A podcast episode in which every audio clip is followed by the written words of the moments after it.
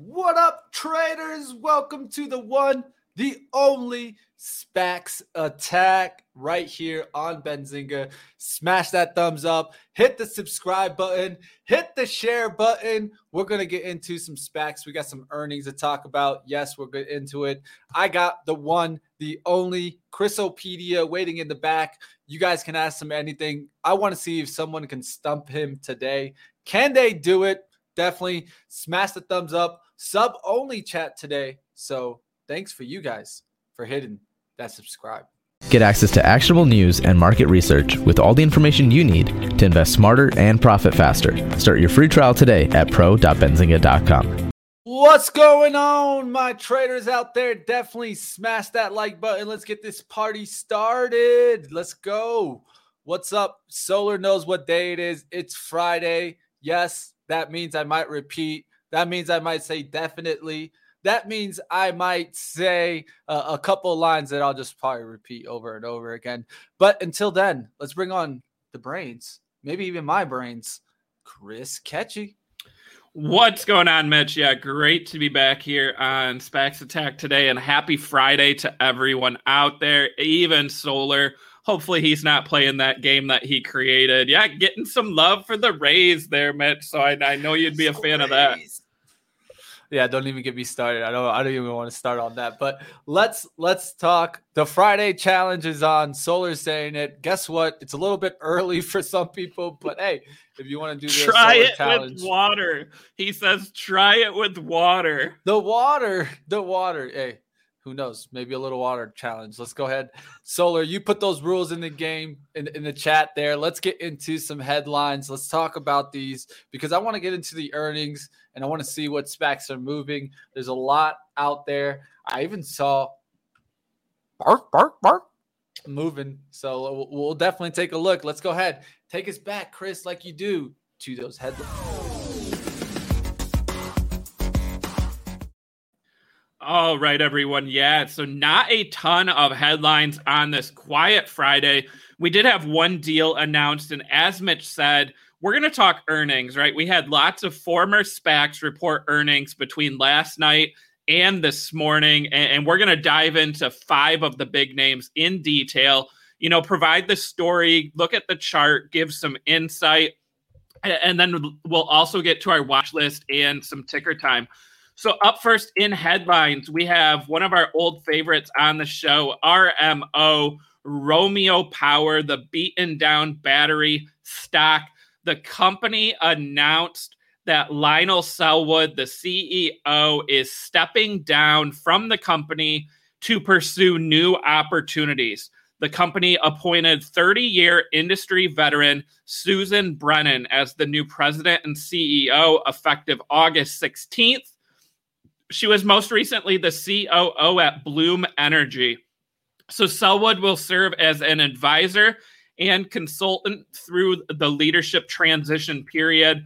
Um, but then the company moving on in a new direction here. So RMO could be an interesting one. We could hear a new direction for the company. We should could get some analyst love out there. Um, so we'll dive into that one um, over the next couple weeks. Then DMYQ, the SPAC merging with Planet, the satellite company, uh, going public with the Niccolo de Masi SPAC. They announced an extended partnership with SpaceX yesterday. So they're going to launch more satellites to space. Um, you know, they already have over 200. They're one of the leaders in the satellite field. And as Niccolo said on SPACs Attack, they're the thing behind the thing. Say what? Partnership with SpaceX? I, I know you love that that name, Mitch. So anytime we hear SpaceX, I mean, I gotta think that that's a bullish sign here. So SpaceX doesn't partner with just anyone. They don't deliver stuff for just anyone. They pick good customers, good partners. So I'm really liking Planet going forward uh, with this news. Then I know one of the things talked about yesterday on one of the streams was HCIC, the company merging with Plus. They completed an autonomous semi-drive in China, their level four um, you know, version of that software. So got to keep an eye out on HCIC. Um, we have several companies working on autonomous semis, and, and that show off that video um, that Mitch and Spencer played, you know, uh, highlights how far ahead they might be from some of the uh, competition. So HCIC on watch. Then we got PDAC approving their merger. Shares were up 11% yesterday. We'll trade as LICY next week. CHAQ setting a vote date of September 1st with Renovacor. That is the first September vote date that I have heard. So we already can start a September merger vote uh, calendar. And then GCAC up 1.5% on yesterday's deal announcement.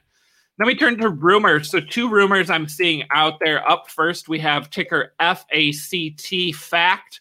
Um, there, there is a rumor from Financial Times saying that this SPAC is going to acquire both uh, Justo, a Mexican fintech group, and CIAL Dun and Bradstreet, which is a Latin American corporate data provider. So combined value could be around 1.5 billion, and that combined company would have operations in 43 countries and would look to expand to other parts of the world, including the US, Africa, and the Middle East. Um, so keep an eye out. FACT, again, that rumor from Financial Times, not one of the bigger ones like Bloomberg and Reuters for these rumors. And then the other rumor we have coming from uh, Bloomberg, ticker GSEV. Uh, so, Footprint, a maker of plant based fibers, attempting to eliminate single use plastics in talks to go public could be valued at three billion dollars. Um, you know, as we just talked with SpaceX, right? It's uh, you know when you have a big customer attached, uh, Footprint counts McDonald's as a customer using its single-use plastics. So talk about a big customer using your products with McDonald's. So keep an eye out on this one. And our one deal announced this morning, CMLF. This deal is for EQRX uh, $1.8 billion deal. The company, uh, what they call a new pharma platform to deliver and develop innovative medicines at radically lower prices through unique partnerships with leading payers and healthcare providers. So they're building a pipeline of new drug candidates to address diseases like cancer um, that are currently some of the highest, uh, you know, costing drugs on the market. So again, focused on lower cost drugs. Um, that's an area that was targeted by both Republicans and Democrats over the past couple of years. So this company could actually get some love um, from Congress. Maybe they could get some funding there. So again, pre-revenue company here. It's a bio deal, not my specialty, but the the direction they're going, I think, could be a sector to watch. So that's what I've got for headlines. And now we turn to as Mitch and I both said, we we had some earnings from these former SPACs, and it's always nice to take a look, you know, after they've completed the the SPAC process to see what they're doing, how has their guidance changed, are they still on the same path? And this morning, up first, we got DraftKings. So DraftKings, a, a leader in online sports betting in, in 12 states, so they reported second quarter revenue of $298 million. That was up 320% year over year and beat a street estimate of 242.4 million. Company ended the quarter with 1.1 million monthly unique paying users, up 281%. And again, 12 states. They also had iGaming in four states and they completed the back end migration in 11 states for their SB Tech platform, which is something we highlighted earlier this year. So, the big news from DraftKings and the reason why shares were trading much, much higher this morning um, before they hit the red here was they raised their full year guidance. So, previous guidance was 1.05 to 1.15 billion dollars and a street estimate of 1.16 New guidance 1.21 to 1.29 billion dollars. The company calling out higher uh, user retention, customer engagement, and customer acquisition as the reasons for the updated guidance. They also highlighted their NFT marketplace coming soon. So, so Mitch, I mean, we, have been calling DraftKings out, right, and saying, you know, look for that guidance, hear what they have to say. What really impressed me is, you know, we, we haven't gotten a whole lot of color on these new states being added. So this guidance from DraftKings and this raise is just strictly based on the existing states that they're in, which I think really highlights how far ahead they may be from some of these other players in terms of market share and customer acquisition. What do you think about DraftKings here? Definitely. One thing that I'd, I'd mention is that one, we've stated this before, right? One of the hardest things in the gambling industry is that you have to deal with regulations and deregulation that's happening in the industry. And so with this, you can't really just put out there that you expect a state to get deregularized before they even get to that point, right? A lot of this has to do with voting. And so you can only kind of project out. And with that being said, I don't think these numbers are really being taken into account. And I think that's what's important. And with that being said, the mentality of the investor is probably looking towards that. So I think you're going to see pops going into that versus when we actually get to that moment where you can actually get the numbers, right? And so it's always kind of this look or this forward look of, yeah, they're going to get this revenue, they're going to get this revenue, they're going to get this revenue. And I think in the long run, you're looking about an industry that is going to be one of the biggest industries, I think, of our, at least our generation, for sure. Now that we've gone to this direction, I mean, sports betting has been around for, I mean, hundreds and hundreds of years. Whether it was legal or not, we'll, we'll, we'll remain that out. But with that being said, I think this is just the start. Now I will let you know, Chris, I have gone long DKNG. What right now? Right now, I grabbed it right here on this dip. On the dip, you, it went red. I told nice. you in the pre-market. Remember, I said 50-50 was my number. It actually broke that number, started to come back down towards 50-25. I got a fill right now at 50-35. We're already at 50-74, 76. Uh, I'm okay where I'm at. I'm going to hold towards 50 as my out spot. So we're talking about a 35 cent risk. I'm looking for this to get back up towards about 70. That's where I'd be looking to make the sell. Yeah, and the other thing for me, Mitch, is that that NFT marketplace. I'm wondering if anything from that is baked into guidance. Uh, not to say that those NFTs are going to provide, you know, huge revenue, but but the key for me is, you know, how it could lead to new customers, right? So you have people who maybe haven't bet on sports, but they know cryptocurrency, they know NFTs. So all of a sudden, they want to start buying these sports NFTs on DraftKings platform. Well, they have to sign up for a DraftKings account, they have to have the app. And then you know DraftKings is going to throw some bonus money at them, right, Mitch? I mean, we talk about the promos all the time. So mm-hmm. could DraftKings gain a bunch of new customers and get that incremental revenue, you know, from these potential new people. So that's something I'm watching. That Mitch, on the downside, the one thing that DraftKings did say was that their guidance is based on no disruptions to the sports schedule, right? And, and maybe that's something we should look at real quick.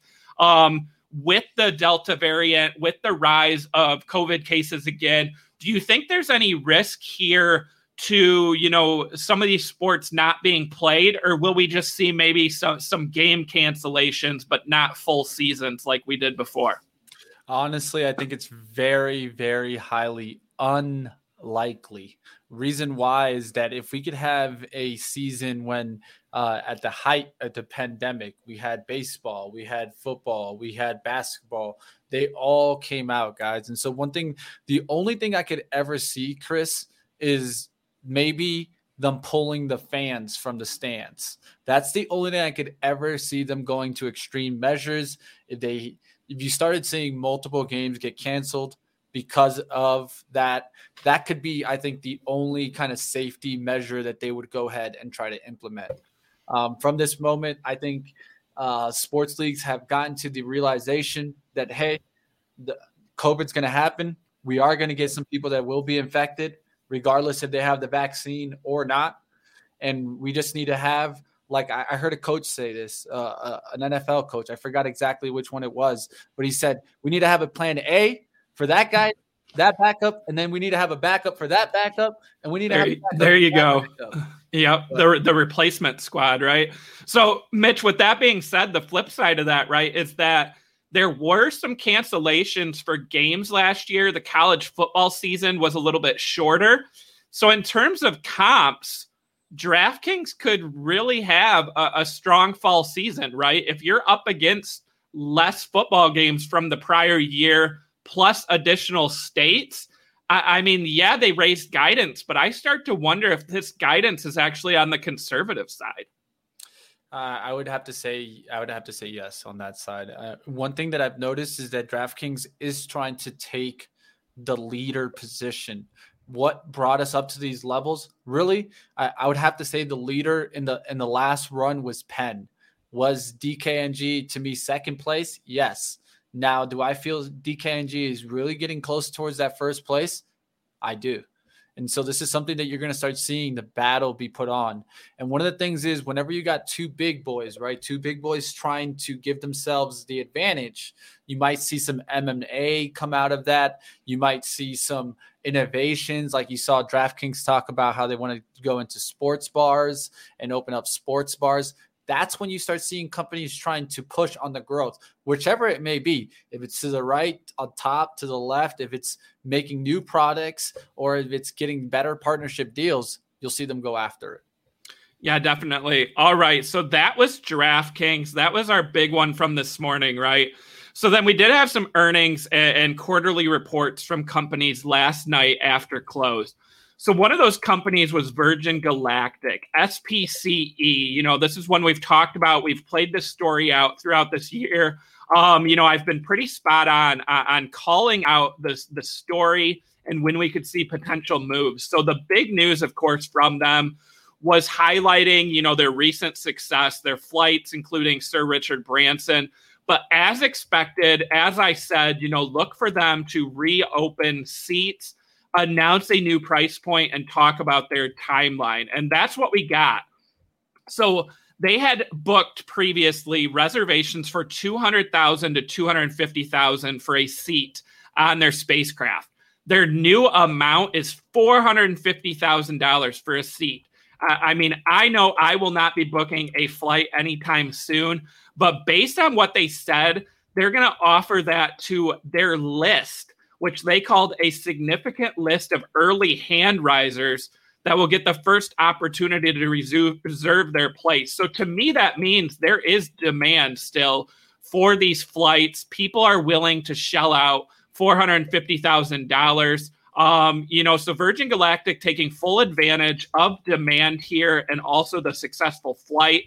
They're also going to offer three tiers. So you can buy a single seat, multi seats on the same flight. So for couples, friends, and family, and Mitch, maybe for Benzinga in the future, you can actually book a full flight with Virgin Galactic. So, you know, maybe we can have a company field trip. We can all get on one of those Virgin Galactic spacecrafts and, and head up. I'm not sure if that's in our budget. It's all good, Jason, right? That's a write off, right? That's a write off. I mean, we could do a show from space. I mean, come on. Who else is doing that? So let's go spec, bro. Yeah, for sure. So, you know, that's the big thing for me, right? Is they did reopen the reservations. They had 600 before. They also said that their next space flight, Unity 23, is targeted for a late September launch. Um, that flight will actually get them revenue as it has a partnership with the Italian Air Force. And also notable, the company said they ended the quarter with $552 million in cash, and, they do have that at the market option to borrow um, more money. So, Mitch, as I said, you know, that was the stuff I was looking for in their quarterly report, right? Was to hear the new price point and to hear if they reopened and to hear when their new flight was taking place. I said I would be disappointed if we didn't get that stuff, but they came through. We saw shares up double digits last night. They're up about 7% today, I believe, last I looked. Um, what do you think of the company? I mean, I think we've got some timeline played out now that we could see a dip from shares now. But as we've seen throughout, if that flight is in September, I, I would think we get a mini run closer to that launch date. What do you think? Justin Bieber, please believe it. Yeah, I mean, look at that lineup. Leo's going to space. Bieber, maybe Bieber will do a concert from space, and then Elon Musk. I mean, again, can you imagine the media when Elon Musk goes to space on a Virgin Galactic plane? Like that already gets me excited because like that that's going to be all over the place. Send me with Elon. I want to see him turn into a Martian when I get up there. I, I think he'll we'll see his true skin if we get up in space. You know, one of the things is I've always said I think he's from Mars, but well, he's gonna get us there, so I'm not mad at him. But uh, I'm gonna be watching this. You know, one of the things is you know, with this being said, I mean, more and more booked flights with these celebrities and, and, and the people that are really going to, I think, push the company. Because if these guys are going to go on it, take the risk, be on it, come back down and tell a story, I mean, that's what's really going to be getting people on on this flight, right? I think that's why Elon wants to go on it. I'm sure he called them up afterwards and was like, "Yo, Brent, what happened, dude? How was that?" And then I'm sure with that being said, he was like, "I ain't missing out on the next flight. You let me know, sign me up. I got the money for sure, so I, am not worried about it. Let's go. Let's go up to space. Uh, it's going to be interesting. We're going to definitely see continued, continued interest. You know, Mitch, they said they had a significant list of people interested. Here, here's my one concern is that the price was 200 to 250,000 before. Now they jump up to 450,000. What happens once they kind of reached the demand limit for the 450,000? I mean, is there the potential that they lower the price in the future? how could that be a reaction for investors and for people who went to space right? If i paid 450000 to go to space and, then a year later they lower the price i mean I, I might be a little upset. But again the people that are going to space you saw the list. We've got celebrities. We've got billionaires I, I do think there's demand at least for the next couple years to sustain their business model to sustain that price but on a longer term outlook, there does need to be some more catalyst for the company. And again, that's coming from someone who is long shares of SPCE. I've been playing the story all year long. Um, but again, I, I do worry a little bit about the long term plan past the, the levels they have now. That'll be definitely something to keep a watch on. We'll see how this company develops. And if we have to kind of raise some money or, or some other way to kind of get those expenses down. We need to figure out essentially what their what their fuel costs are being for this and, and how they can go ahead and figure out, hey, I mean, if they had to raise the price 100%, that was a reason, right? And there had to shown in their analytics that they needed to definitely compensate for some other things uh, that they didn't see in the expenses. So we'll see how they bring their prices down because I think at 450,000, I think when you keep doing these increases, that's that's not going to be a good sign that you guys are working on the expenses. So let's just focus on that and see if they can bring that price right back down. Mitch, here's the other potential too. Um, so Sir Richard Branson beat Jeff Bezos to space, right? If there's one thing Amazon is known for, the company that Bezos founded, it is undercutting others on price. Blue Origin has not announced a price for their flights yet. Mitch, what do you think the odds are here that Blue Origin says 450,000? mm, we're going to do our flights for cheaper than that. I, I mean, we talk about the space race. It, it, could be alive with the price of seats. What do you think? Yeah, like, I mean, you, you're mentioning what's important there is at the end of the day, there's not only one company doing this, right? And so, with that being said, the pie is going to have to be split. They're not going to win the pie completely, either or. So, with that being said, I'll definitely be watching this. Um, I think it's going to be a battle it's going to be a back and forth battle, like you're mentioning. It's going to be who wants to cut the price, who wants to give some benefits. Um, I think you're going to see them both kind of split the pie. Uh, definitely. All right. So that was Virgin Galactic. We we move on to company number three. So last night after hours, we got earnings from MP MP Materials which for those of you who have been loyal viewers to the show, this was one that we actually did. One of our first interviews ever was with CEO James Litinsky of MP Materials back when this thing was FVAC back when shares were what like dollars. I was gonna say thirteen or fourteen dollars. And, and look remember. at this, look at this thing now. So massive move today. Second quarter revenue $73.1 million, up 141%. Adjusted EBITDA up 491%. They had higher per unit profitability. Um, you know, so not only did they produce more, they, they were able to get more from each thing that they produce. So again, this is a rare earth materials, a mining company. Um, impressive, impressive growth. And they also highlighted their timeline. So they are working on stage two optimization. And, and not only that, they're moving up their progress on stage three, which will make a magnet manufacturing facility in the United States. They said they plan to announce the site of their initial facility this year. So, talk about catalyst there. And, then also, uh, they want to, uh, you know, focus on manufacturing and selling in the US in the future. So this was the largest quarterly total in the company's uh, their site 60 year history with 10,305 metric tons produced in the quarter. That's a massive number. Mitch, we've called this one out for, for so long. Um, you know, shares were rocketing higher this morning. They have pulled back a little bit, up 3%. Uh, you know, we hit $40 earlier. This is a stock that traded all the way above $50, um, you know, not too long ago. Uh, and again, as as you said, it was $14 last year, you know, prior to the de-SPACing. Uh, I think this is still a great play. Um, you know, they're they're to partner with some electric vehicle companies in the future. They're the thing behind the thing, rare earth mining. Uh, I mean, that was a great quarter. What do you think of MP Materials here? I actually love the pullback. Uh, honestly, I'm, i was thinking about buying it right now, but I'm not going to do that. On I, I already already bought one stock a show. Let's let's control ourselves here. But yeah, definitely. Whenever you see these big pullbacks, this is where I like. Whenever I get a big, massive earnings beat, a big push in the stock. One thing I'll definitely start paying attention to is more of an hourly chart. Why? Because you got that hourly reaction, right? That was that big old wick here. But what does this do is that at least gives you levels to go off of. You've been seeing the stock it, came up towards this 37, pulled back towards the 30s, went up through the 37, pulled back through it, catching support again, then going back through it, same thing. So now it looks like that number to really that we've been fighting is more closer towards 38. So once what we want to see is a hold on 37. Pullbacks at 37 are fine, but once we get back above 38, you want to get above that 38 and hold that 38.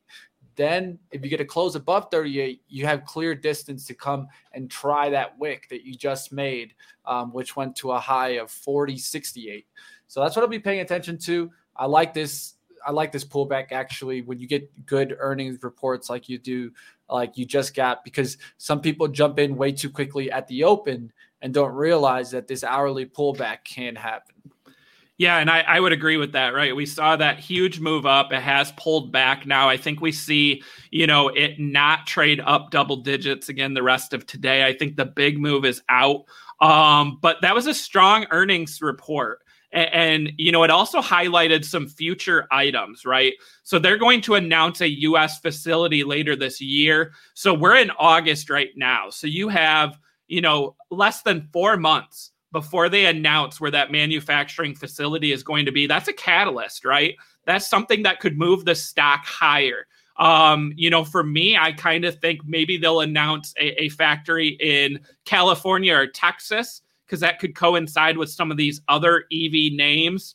Um, you know, also maybe they announce some partnerships in the future, you know, as they really look to be the thing behind the thing for EV companies. So MP definitely on the watch list, you know, and as Mitch said, it's one he's looking at. I, have been looking at this for a while. It, it's a shoulda, coulda, woulda dating back to November, Mitch, when it was $14. I mean, uh, that's one of the ones I will kick myself for um, you know, not getting in. Uh, but again, a, a strong quarter. Yeah, I mentioned this one on Money Mitch multiple times when we were in the 25 to 27 range.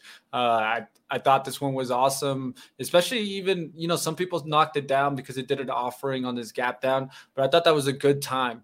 Um, you know, one thing is you want to see it come back down towards kind of weekly and monthly supports. And that's exactly what we came back down to, then bounce back right off of that. So now, can we see a pullback? Yeah, we could see a pullback, but I think with the continued interest that you'll see in materials, you'll see the stock perform. Um, just to mention also, I think the stock is also getting a lift also because there's other lithium players that have been struggling, like PLL, to meet their needs um, and uh, kind of the their guidance that they're giving out. And then now you're seeing someone like MP kicking butt, you know, uh, their best production ever, uh, you know, and, and I think this is what you want to see from a company, right? Pushing the limits every quarter. If they can push the limits every quarter, the investors' interest should also be there. All right, let's go ahead. Let's get into the next one. Chris, what do we got up next? All right. So, our fourth SPAC with earnings, we had Fisker. So FSR, this is another one we've talked about for a while on the show. So no revenue yet. So the big news here, right, was talking about the future. So they said cash balance 962 million. That, that's a pretty strong number, right, to get them through. They also said that development remains on track. That's a key, right? As we've seen some of these car companies face delays. So Fisker said November 17th, 2022, the start of production, 5,000 units per month during 2023. So that's for the Fisker Ocean. Um, they also touched a little bit on how they're going to sell those vehicles and their next vehicle. So the Fisker PEAR development is accelerating. That's their collaboration with Foxconn.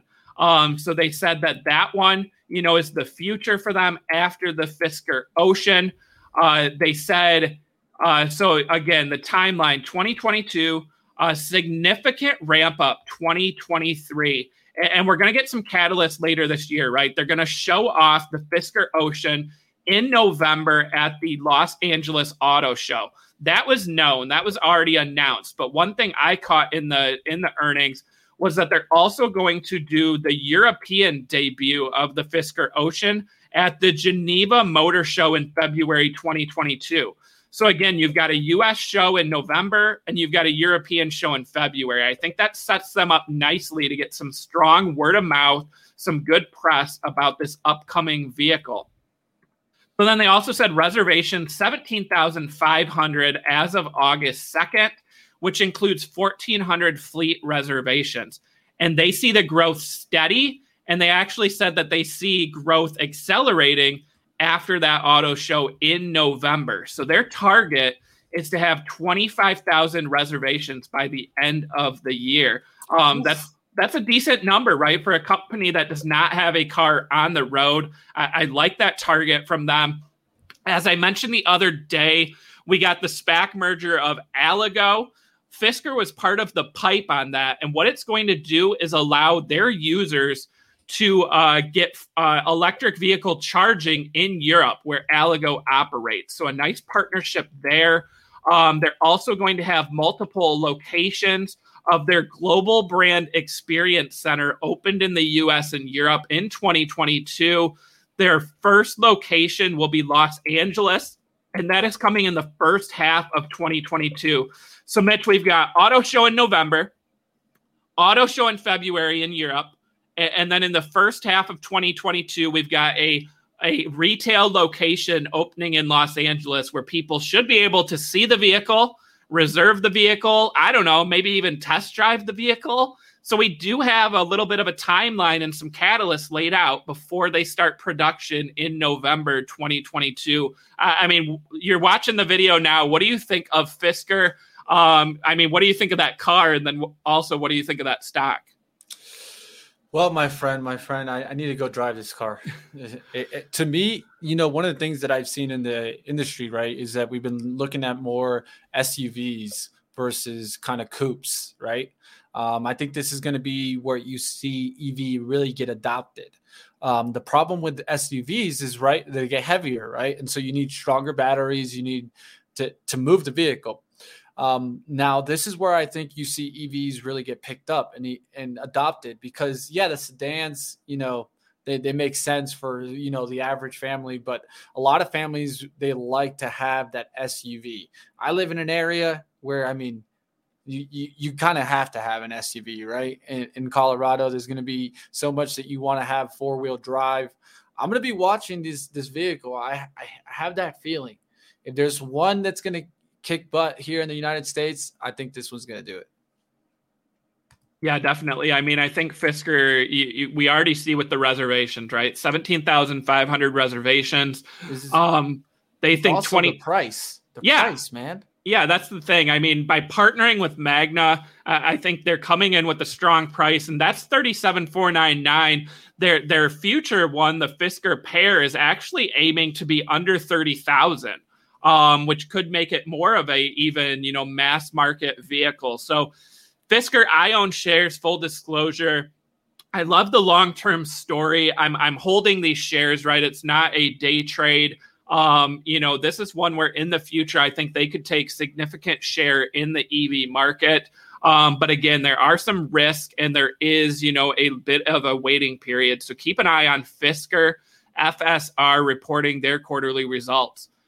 And then go ahead, Mitch. You say looking something? forward to it? Uh, I did want to point out it, it did get a downturn off of that earnings. So just wanted to point that out, point out the chart here. So where can we find the support? what do we do, guys? We start looking backwards, right? So I could look at the one week, I could look at the monthlies, and as you can see, we're going to a weekly support right now. Uh, we've had multiple attempts to get above these levels. If you kind of go sideways here, one thing I do think that we might get is I think we might actually come back closer towards these levels down here. 1209. That's kind of the level that I'm going to be looking towards, getting closer towards the release of that vehicle and the word of mouth that I expect to come out. Why? Hey, I don't mind if this stock re- retraces right here, comes back down to a big support. And then when we get the hype of the car coming out, maybe that's what gives us that big wave right back. Yeah, definitely. Great points on the chart there. As I said, I think this is more of a long term one. So I wouldn't be surprised to see some downside on this um, because, again, you're going to have to wait a couple months for the next catalyst. In my opinion, you know, I think that their next catalyst is that auto show in November. That's a couple months away, and I don't know if there's going to be much news from them between now and then. So we could see some downside pressure, not only on the chart, but also with the story and the interest in the name. And then, Mitch, our, our fifth name to talk about we got quarterly earnings from Velodyne LiDAR, VLDR, last night and there are so many lidar companies out there right? And, and, many of them have gone public via spac. So let's talk about velodyne. It's one of the market leaders. So they had 34 total active multi-year agreements as of august 1st second quarter revenue 13.6 million dollars. Their full year revenue guidance 77 to 94 million. Over 3800 sensor units shipped and they have a pipeline of 213 projects. That's not units, that's projects. So I, I think again, this one kind of stands out as a leader in terms of the number of units. Um, and, and, I'm looking at this one as maybe being the, the leader in the space, and, and maybe some of the others will follow. During the quarter, they announced the next generation of their Velabit sensor, which addresses the cost, safety, and design challenges of autonomous solutions. They also launched a new software development kit, the Vela Development Kit, and they joined the NVIDIA Metropolis program, so a partnership with NVIDIA for traffic monitoring and analytics. So, uh, again, LiDAR going to be an important part of the autonomous driving. You know, you heard me talk about Plus, the autonomous semi. Um, I, I really think Velodyne's going to get a, a some nice partnerships. They already have some, but I think they're going to be a leader in the space. They they've you know shown that in, in terms of revenue, in terms of units shipped. But this is one that's faced significant pressure, right? It was over twenty dollars, and, and, now you have seven dollars and forty cents today. Uh, I mean, it's an interesting play. And, and, Mitch, as I said, there's so many lidar companies out there. I don't know if people can pick just one, and I wonder if that is the reason why all these lidar companies, you know, we you talked about a pie earlier, right? Velodyne could struggle with you know so many people trying to eat that pie. I, I don't know what it'll take to get this thing back over that that original ten dollar level. What do you think? Something to watch for is when do we really get one of these to partner up with a massive OEM company and really start producing a car that has their technology inside the vehicle? I think this is going to be something that's going to take a little bit of time. We've talked about this, right, Chris? To me, EV doesn't get adopted till we have autonomous. Why? Because I feel like that's what makes the consumer get over the hurdle of getting the eh, the kind of the regular engine combustible. Um, and really, I think until you get these companies to really just get over the top, I think they're all kind of one of the things that you got to do is diversify in these because there's not one winner just yet. It's going to be a battle. I think you would agree with that, Chris, that there's not one winner here, and we're going to stay in this battle until there is one winner. And definitely, you know, and, and, there's another rumor out there for another LiDAR company, even going public via SPAC. So, Mitch, so many LiDAR companies, maybe we'll see some consolidation, some mergers, and some acquisitions out there. Um, and yeah, Solar noting that Elon Musk does not like LiDAR. That's something we've talked about a couple times before. Um, many of the other auto companies though they do like lidar. They use lidar. It's you know for the future. Uh, i'm not sure. I know elon has explained it before um, why he prefers other methods like their um, radar technology. But i really think lidar could be big in as mitch said autonomous going forward. So i have several of the lidar names on my watch. I don't own any of them yet but I continue to think that Velodyne might be the leader for, for at least the auto side of LiDARs. So, guys, that was five former SPACs that reported earnings over the last 24 hours. So, we gave you the story, we gave you the earnings, and we gave you the chart, right? We tried to provide all three things for you. So, go ahead, let us know in the chat, DKNG SPCE, MP, FSR, VLDR. If you could only own one of those five stocks for the next year, which one of the five would it be? What What do you think, Mitch? If you had to pick one of those five, I, I think I know which one you're going to say. If you had the to pick one I own, baby. Yeah, I, I think DraftKings would would be my favorite for the next year. Right, that sports betting story is just too it's too massive. Right, the the, well, Chris. The, ever since we've been talking about it, I'm already up more than a dollar a share. I was gonna say, I see we're green. We're up two percent right now. So yeah, I mean, I'm already up two percent. I'm up two percent. Why? Because I waited for it to come back to break even on the day. Jumped on the horse. All right, we're getting some votes out there, Mitch. I see two DraftKings, one Velo Velodyne. DK. Um, Donkey Kong. There's an MP. Yeah, I mean, I did, I did think see we got a we got a tip, bro. We got a tip. We got a tip. Nice, it. nice. Spacula, spacula in the house. Spacula. what a name. Love it. He wants to. He wants us to check out W O R K. He says this has massive short interest. It is ripping. I'll tell you that much. Let me just put it up on the screen. I can see why you're looking at it not a not a bad trade there. Definitely ripping off from that 250 area. So I'll put it up there for you, Spacula. There you go. You, yeah, you, I just I do not know this name. Um, dun, I don't dun, know if this one was a SPAC either. So, but it is ripping, Mitch. So a nice 23% move there. Uh, what else? We're getting another MP vote there, another DraftKings. Uh, Han saying he prefers LAZR for LiDAR. Yeah, that's the thing with LiDAR, right? Is there are other options out there. Um, so again, I think if I had to pick based on one year, Mitch, I would say DraftKings. If I had to pick based on five years, I would struggle more because I think MP has a great five year story. And I think Fisker has a great five year story along with DraftKings. So, you know, there's five names there to watch. Um, so keep all those on your watch list. Mitch, speaking of watch list, I mean, we talked about five that are moving. What else do we have moving out there today? I know we had some big moves earlier. Is that still the case here? Of course, of course. Microvast. I, I, I saw that Happy was talking about this one yesterday. What a big rip there. 17% rip on that. And I mean, that's on a pullback now. It, it went all the way up there towards 13 here near the open. So we'll see if this one can hold 12 on any pullbacks, but not a bad day there for Microvast. Yeah, and full disclosure, I own shares in Microvast. Um, Whoa! I, I've been calling this thing out. Right? As soon as it fell below ten dollars, I was like, uh, "That's an insane move to me." This is a battery company that actually has revenue. They're further along than a QuantumScape than others, and, and then you got, you know, um, we we had uh, Adam Jonas of Morgan Stanley. What did he do, Mitch? He he called out a six dollar price target on Microvast. We also saw heavy short interest in this name. So what happened? Uh, you know, I hate to say it because it, it, may not be the case, but I think we saw the short squeeze with Microvast. I, I think we're seeing this thing go, you know, higher. And, and again, I am long shares of Microvast, and, and it's had quite the run um, over the past couple days.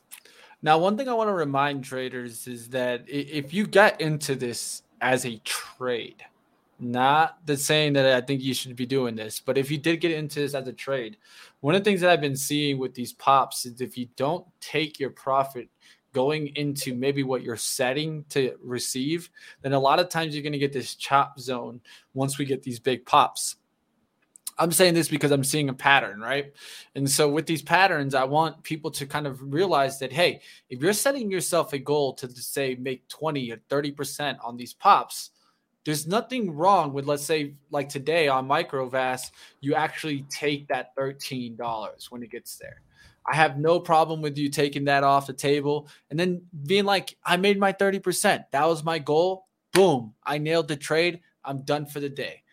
I, think that's a better approach a lot of the times than just being like, once it gets towards that 13, being like, oh, do we get 15? Do we get 16? Do we get 17? Try to just develop what your trading plan is when you're attacking these. Are, a, are they an investment? Are they a trade? Or is it simply something that you're just trying to think for the long term that, hey, I'm just going to sit back, relax, throw this in the IRA account, and, and not even worry about where the price is? You got to determine what's for you. Yeah, definitely. And anytime you, you see these massive double digit moves in some of these former SPACs, I mean, Mitch, we, we see how quickly they can fall back down. So, you know, important reminder know your risk, know your entry point, have an exit plan too, right? You know, if there's a number that you're targeting, be aware of that number. Don't be afraid to take some off the table or don't be afraid to get out completely. Um, you know, that you can take some singles, doubles instead of shooting for home runs, right? I mean, I, have always believed in that. Uh, so I, I, saw Happy mentioning that Cramer mentioned Microvast. Uh, I, I don't want to get I don't want to get into that too much because Cramer loves QuantumScape. I, I I think Microvast is ahead of QuantumScape, and, and also I did see that someone um, a, a, member of the FinTwit community who I don't want to name actually called into Cramer's Mad Money the other night to ask him about Microvast Mitch, and they recorded that phone call and, and then aired it. And I just, I, am not a fan of that. I mean, we're not going to call Cramer from our show. So, uh, you know, uh, enough about Cramer. How about ASTR, Mitch? Astra Space. That one was moving this morning they had news out, right? They got a partnership with uh, what is it called? Space Force yesterday, right? They're going to have some launches in the future. Um, so I am long still ASTR. Um, it, it's one of my favorite space stocks, but again, there's some risk there. But the long term story, if they can get these flights going, I, I think we see some forward momentum. What do you think, ASTR? Yeah, yesterday I actually called it out early into the move, like around like 10 o'clock. I was already calling it out that it was getting a good spike. Um, I actually traded this one today and I got stopped out in it. Very, very small stop out, but not a bad trade. I mean, I was I was trying to jump on the momentum here. As you can see, it's really been holding uh, pretty well. Uh, sideways action after that big pop. That's what you want to see. We've had multiple times to try to get through this kind of 10, 1150 area. So you had this one time, and then you tried to get back here at this, but it couldn't get there. Today, it did get slightly above it. We're going up towards a high here. Uh, the high was exactly 1150 go goes figures, right? And then pulls back right off of that level. Now you want to go ahead and see when we get back up through that level, can we get a big volume pop to watch the continuation move? All right, that's what we'd be looking for in ASTR. Hey, all right, Mitch. Any- I, I, try to be honest. I try to be honest, guys. I don't win on every trade. I'll let you know when I lose too, guys. That's right. And that's what this show is all about, right? Being honest, being transparent, providing some education. Um, you know, you're not going to hear us pumping stuff here. That's why we're honest. We we tell you guys if we're in positions. We, we tell you what to watch for to lower your risk, right? Because that's important as well. Mitch, anything else on the watch list here uh, that's caught your eye? Of course, I'm finally in the green again with my baggy and my Genius Sports. Moving based off of that DK and, and G news that we got. What was exactly that? You, you can look it up here. Yeah, that news yesterday, Mitch. I'm glad you brought that up, right? So, Genius Sports has the exclusive license for NFL sports betting data and, they signed a deal with DraftKings. So now DraftKings can use the official NFL data. And also, Mitch, as someone who bets on sports, FanDuel was one of the leaders because they could offer single game parlays. DraftKings could not offer single game parlays. Well, guess what? Now DraftKings can do single game parlays thanks to that partnership with Genius Sports. And, and Mitch, I think this is the first domino, right? Since Genius signed that deal with the NFL, you know, they're, they're looking to monetize it, right? And they're going to need some of these sports betting companies to sign deals.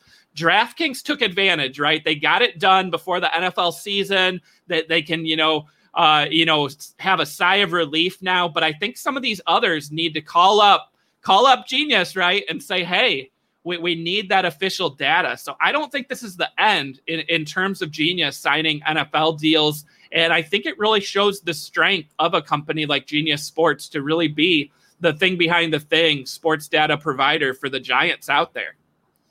I think it, was important levels today to really see it hold 17 on downside action. That's literally what I gave on the live trading stream. Uh, uh so a lot of people were mentioning this stock today because a lot of people were watching DKNG and Genie and expecting Genie to get some sympathy based off of DKNG. We saw DKNG find a low. Let's see if we really start pumping here on Genie going into the close. Like always, guys, full disclosure, I'm in this one and I'll give you guys my average. Where do you see that? Do you see anybody else giving you averages? No, because guess what?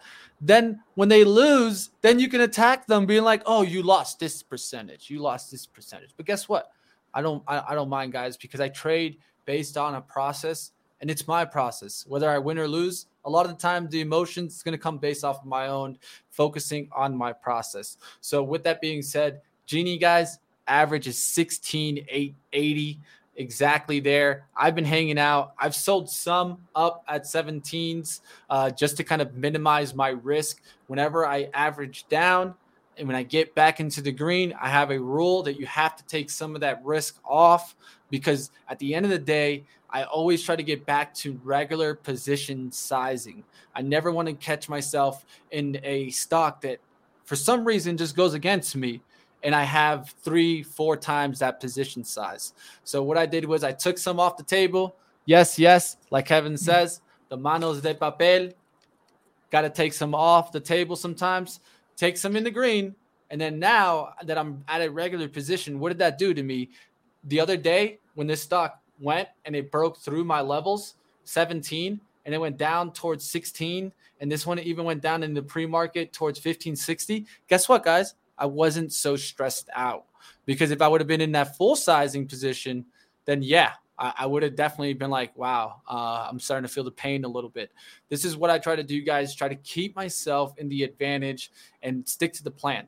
The plan here has always been to hold this for a year.